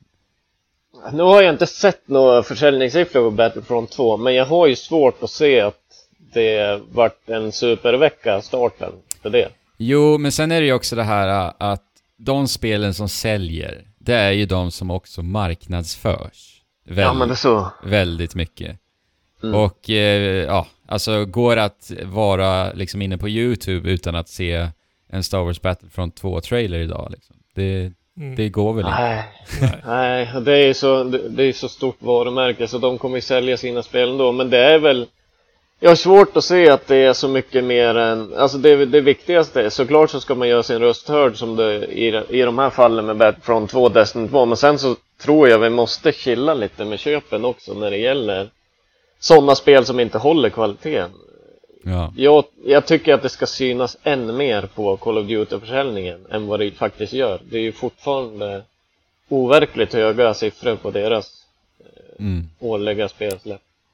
Ja, men alltså allt det här vi har pratat om, det är ju anledningen till att jag helt enkelt, ja men till i år, jag har egentligen inte spelat egentligen något av de här stora, det är Battlefront 2 egentligen, annars har jag inte spelat COD, jag har inte spelat Assassin's Creed, inte Destiny 2, Eh, inget av de spelen egentligen i år. Och det är ju för att jag ser ju det här mönstret, och jag har gjort det egentligen i många år Ja. nu.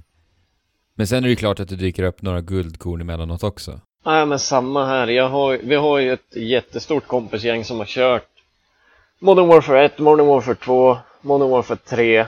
eh, Black Ops 1 och 2. Eh, sen där slutade jag.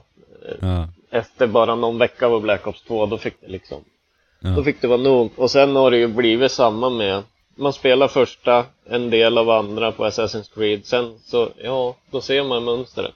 Ja. Men eh, sen bortsett från Nintendo då förstås. Men det var vi inne på att Nintendo är ju unik i sammanhanget får man väl ändå säga. Ja, eller vi ska inte... Vi ska inte glömma bort Sony och hur de förvaltar sina spelserier i det här sammanhanget heller. De gör det väldigt Absolut. bra. Eh, Men en intressant sak också jag tänkte på, särskilt då hos de här stora utgivarna. Eh, Och då tänker jag liksom på mängden tid och resurser de lägger också på att skapa alltså snordyra och ultrarealistiska grafikmotorer. Ja, som mestadels ska stödja då alla spel under deras vingar så att säga. Om vi kollar på Mm. EA till exempel, de har ju Frostbite-motorn. mm. Mm. Och, det, och det är som att det nästan är där, jag vet inte, det är bara mina tankar nu, som att det är lite där fokuset ligger så här. Nu ska vi skapa en riktigt redig jäkla grafikmotor som kan stödja alla våra hyperrealistiska spel här.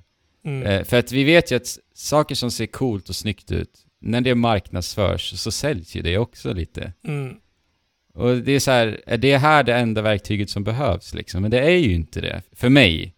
Som, Nej, som, som inte. spelare.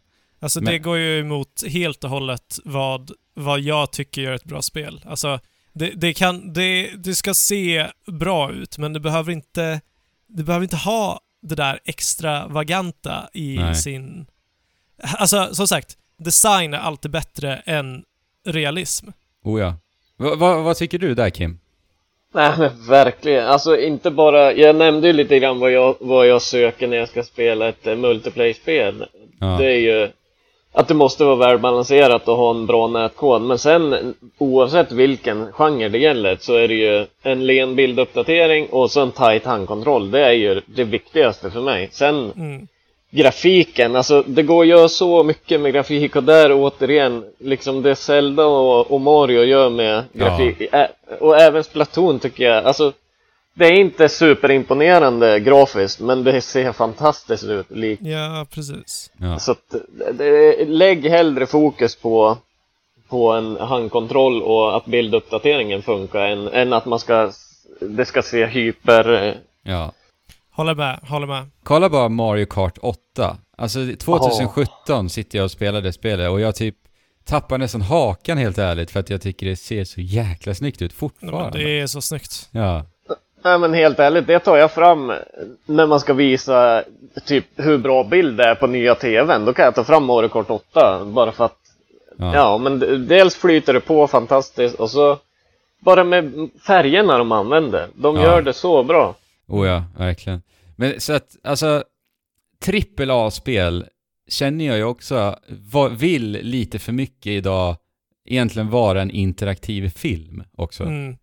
Alltså de, de, som vi pratade om Star Wars förra veckan. Eh, Man, man tar inte Star Wars eh, varumärket och ser hur kan vi göra det här till ett roligt spel? Nej. Utan man ser det mer som, okej vi tittar vad som spelas i spelvärlden idag, så gör vi det spelet och sen så sätter vi bara en Star Wars-skrud över i hela Ja, alltihopa. precis. Ja, men det, det känns som ett Battlefield med Star Wars-figurerna. Det är liksom, Ja. Det är det de applicerar. Och det, och det här är ju så jäkla synd också, för alltså Ja, men, spel är ju ett fenomenalt jädra medium. Och alltså, min eh, favoritutvecklare, eh, utvecklare, eller favoritproducent, eh, vad säger man? Vem, vad är han? vem Eh, då? det, det är Fumito Ueda när det kommer till Ja. det här. Jag alltså, har slagits av hans verk alltså, gång på gång. Han har ju släppt tre spel än så länge. Mm. Och, och kollar man liksom på The Last Guardian, vad, till exempel då, vad det spelet gör med mediumet. Mm. Mm. Det är så unikt och det är så häftigt. Jag har aldrig upplevt det tidigare. Nej, precis. Och det är ju så man skapar en interaktiv story-driven upplevelse. Ja. Exakt. Verkligen. Till skillnad från att det bara är liksom mellansekvenser och trötta spelidéer däremellan. Ja. Nej, verkligen. Alltså, The Last of Us, fantastiskt spel. Det säger jag. Jag tyckte det var superbra. Men mestadels utav liksom berättandet är ju ändå i mellansekvenser. Mm. Om, man, om man jämför med The Last Guardian och hur, Precis. hur det spelet liksom implementerar hela det här relationsbyggandet i all pusselmekanik, i all progression, så jäkla häftigt.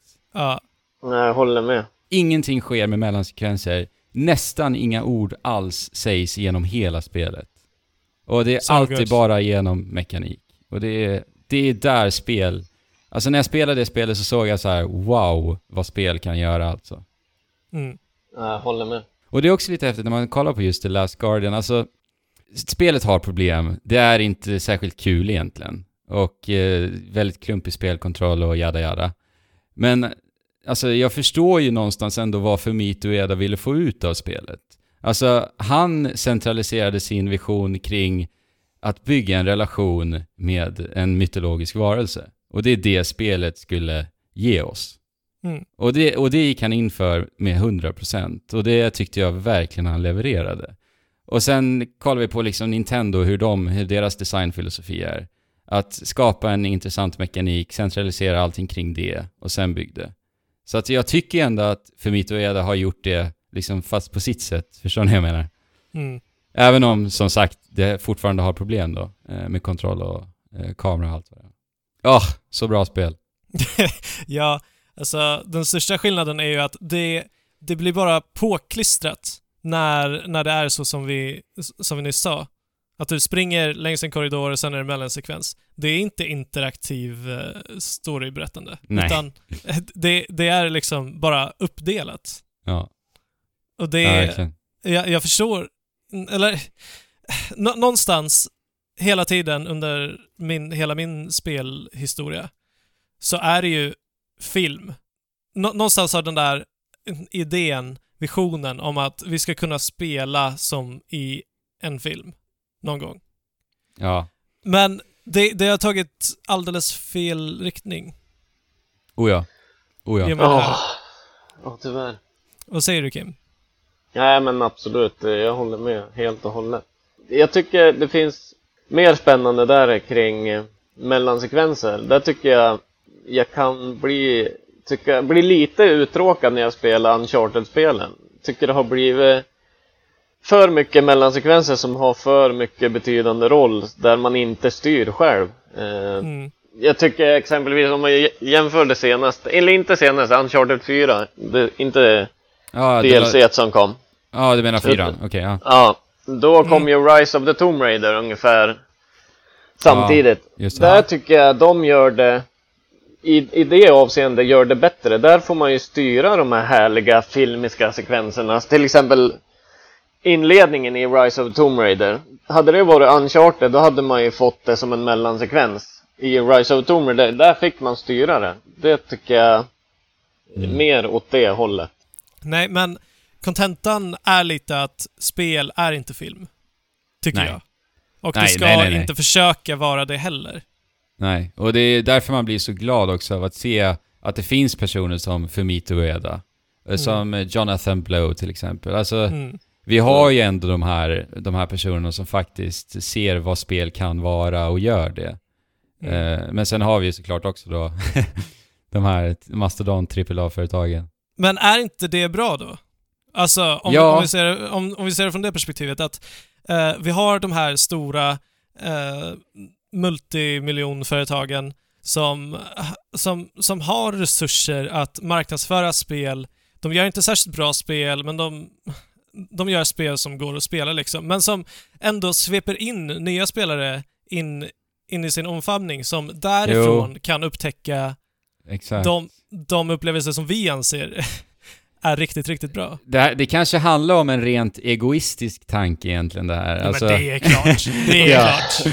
ja, alltså jag vill bara ha bra spel egentligen. Det är det jag Ja. säger. Och sen, Eh, sen, sen så är det bara enerverande att se att de här spelen som egentligen är skit säljer jättebra och det där spelet Precis. som du tyckte var årets bästa spel hade mediokra försäljningssiffror. Ja. Ja men exakt. Ja men Ja. så är det Så är det absolut. Ja. Och sen har vi indiespel också. Så att Mm. det, och vi spelar ju fortfarande bra spel i alla fall. Ja. Liksom. Alltså, Och- det, min, min, största, min största rädsla är att liksom spel ska bli det här med mikrotransaktioner. Ja, Eh, Åh. och, och att liksom ta, ta bort hela spelupplevelsen från att eh, vara här och nu till att den ständigt försöker gräva din plånbok. ja, ja. Alltså det, det är snusk. Ja men det är där, det tror jag säkert ni kommer ha med i beräkningen när ni, när ni kommer till Gota-avsnittet. Men där är ju Nintendo överlägsna tycker jag. Där, för 599 får du ett Zelda i år där du kan ja, men plöja ner. Jag har 275 timmar ja, och är Ja. väl på, på 77% i, i hur mycket jag har klarat spelet. Så att Mm. Det är ju hyfsad skillnad mot, jag kan ju räkna upp 100 spel som har släppts 2017 för 599 där man är mellan 4 och, och 20 timmar i spelupplevelse istället. Mm. Det där är också en intressant diskussion i sig egentligen. Alltså vad, alltså vad vill man ha utav en, ett spel för liksom 600 kronor? Alltså köper man eh, materialet så att säga, eller alltså upplevelse, eller köper du upplevelsen? Mm. Ja men verkligen. Men, det, men alltså- det behöver vi väl inte gå in på nu kanske? Alltså, det kanske, det kanske är som att gå... För att många, typ Gröna Lund, Liseberg, eh, Nöjesfält, har en, eh, ett Mm, inträdespris. Eller hur? Ja, ja, oh ja. Och sen så måste du köpa biljetter på det. Eller så köper du hela season passet, typ. Eh, Ja, just redan det. från början. ja, det är sant. Ett sånt band. Ja. Ja.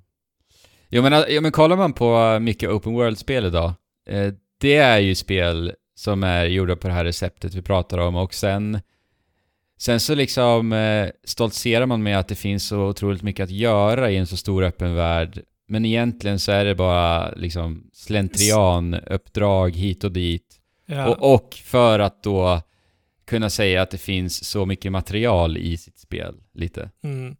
Det är väl det vi ser i liksom AAA Open World-spel väldigt mycket de senaste... Ja. ja, eller, eller Open World-spel överlag har ju haft det receptet. Ja. Att du, du, du kan göra typ fem saker, men du kan applicera Ja, de fem ja. sakerna på tusen saker. ja.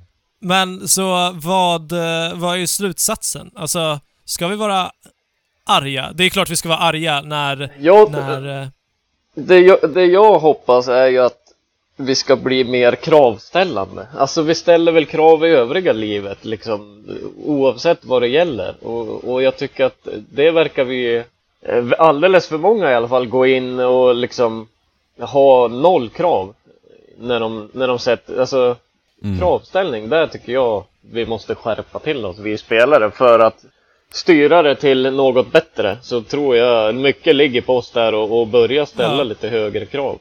Jag är Ja, helt, helt jag med dig. med. Alltså. Helt med dig. Och det är därför det är så jäkla trevligt att ha en podcast, Kim. Ja, det... ja, Ja, då kan, man, då kan man få utlopp för alla krav man har, va? så avundsjuk på er, det ska ni veta.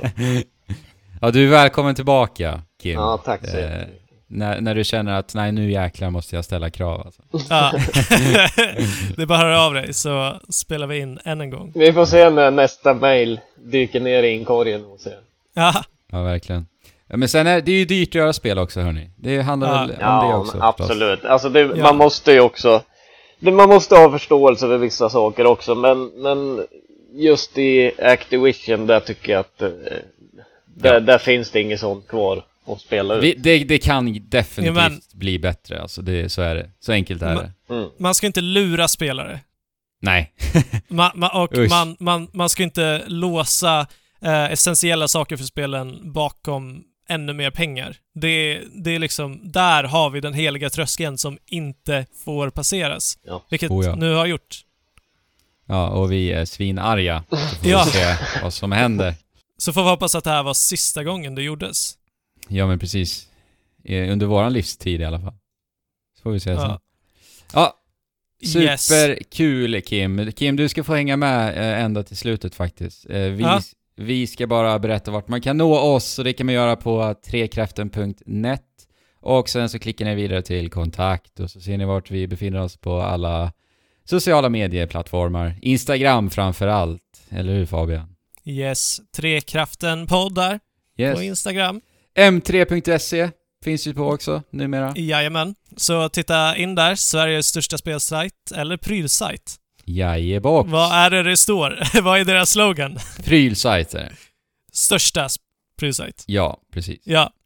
Eh, Ja. Och som sagt, anslut er jättegärna till vår Discord-kanal också. Kim har precis gjort det här och ni alla andra är också välkomna. Snacka spel med oss, snacka spel med alla andra på vår Discord. Spela Monster Hunter World-betan som sagt med oss om ni vill det. Ut och, Ja, jag, ut och jaga alltså, lite.